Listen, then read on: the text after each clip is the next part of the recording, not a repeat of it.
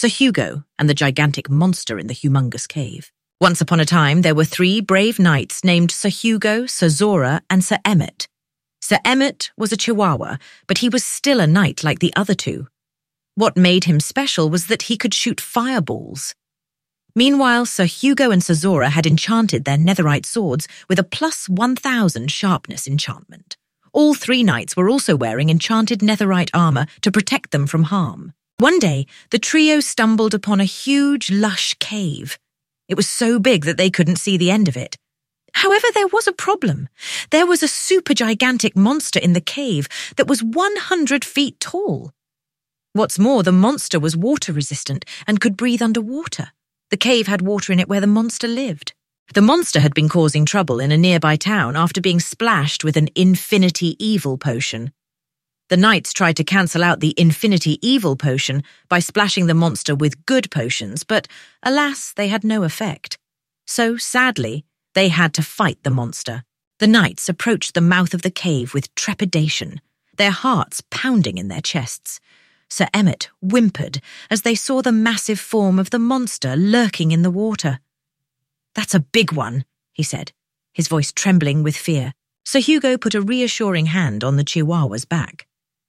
"We'll be okay," he said. "We've faced tough challenges before, and we've always come out on top. Let's stick together and use our skills to defeat this thing." Sir Zora nodded in agreement, her eyes scanning the area for any potential weaknesses in the monster's defenses. "We need to be smart about this," she said. "That monster looks like it's got some serious firepower. We'll need to find a way to take it down without getting killed ourselves." Sir Hugo nodded, his mind racing with ideas. "What if we use our Aqua Infinity potions?" he suggested.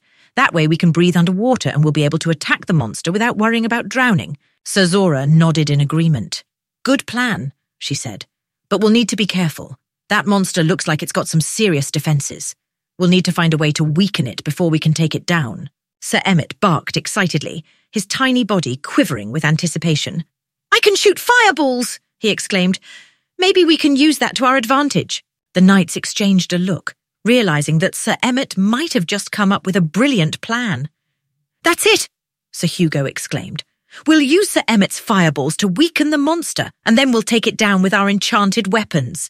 The knights quickly drank their Aqua Infinity potions and dove into the water, ready to face the monster. Sir Emmett darted around the monster, blasting it with fireballs while Sir Hugo and Sir Zora launched their own attacks. The monster roared in anger, launching a barrage of attacks at the knights. Sir Emmett's fire breath was so powerful that it knocked off three of the monster's seven hearts. The knights also used their enchanted shields to block the monster's poison ball attacks. They even had aqua cactuses to poison the monster, which took down another heart. The three knights stood in front of the gigantic monster, their hearts pounding with fear and determination. Sir Emmett bravely stepped forward and blasted the monster with a stream of fireballs. The monster roared in anger and launched a barrage of poison ball attacks at the knights. Sir Hugo and Sir Zora quickly raised their enchanted shields to block the poisonous projectiles. Meanwhile, Sir Emmett darted around the monster, dodging its attacks and continuing to blast it with fireballs. The knights knew that they couldn't defeat the monster with brute force alone, so they decided to use their knowledge of potions and enchantments to their advantage. Sir Hugo and Sir Zora took out their aqua cactuses and threw them at the monster, poisoning it with their toxic spines. The monster let out a deafening roar as it writhed in pain. Sir Emmett saw an opening and took a deep breath before launching a massive fireball at the monster. The blast hit the monster squarely in the chest, and three of its hearts disappeared in a flash of light. But despite their initial success, the knights soon realized that the monster's infinite healing power was a formidable obstacle. They tried everything they could think of, but nothing seemed to work. The monster continued to regenerate its lost hearts, and the knights grew more and more desperate, just when it seemed like all hope was lost. Sir Hugo and Sir Zora remembered their enchanted netherite swords. They pulled out their weapons and charged at the monster, striking it with all their might.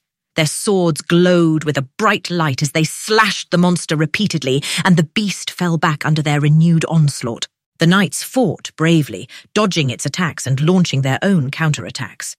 As the battle raged on, the knights and their powerful swords slowly but surely began to weaken the monster. With each attack, the monster's defences grew weaker, and soon it was clear that the knights had the upper hand. With a final mighty blow, the knight struck down the monster, watching as it fell to the ground with a loud splash. With two big human and one chihuahua-sized sigh of relief, the three knights swam back to the surface. When they got back onto dry land, the trio let out a cheer of triumph as they realised that they had finally defeated the monster. They sheathed their swords and took a moment to catch their breath. Then they made their way back to the nearby town to let everyone know that the danger was over. The people of the town welcomed them with open arms, hailing them as heroes and thanking them for their bravery. And so, with their packs full of reward money from the town, as well as lots of delicious snacks baked by the grateful town pastry chefs, Sir Hugo, Sir Zora and Sir Emmett went on to their next adventure, ready to face whatever challenges lay ahead.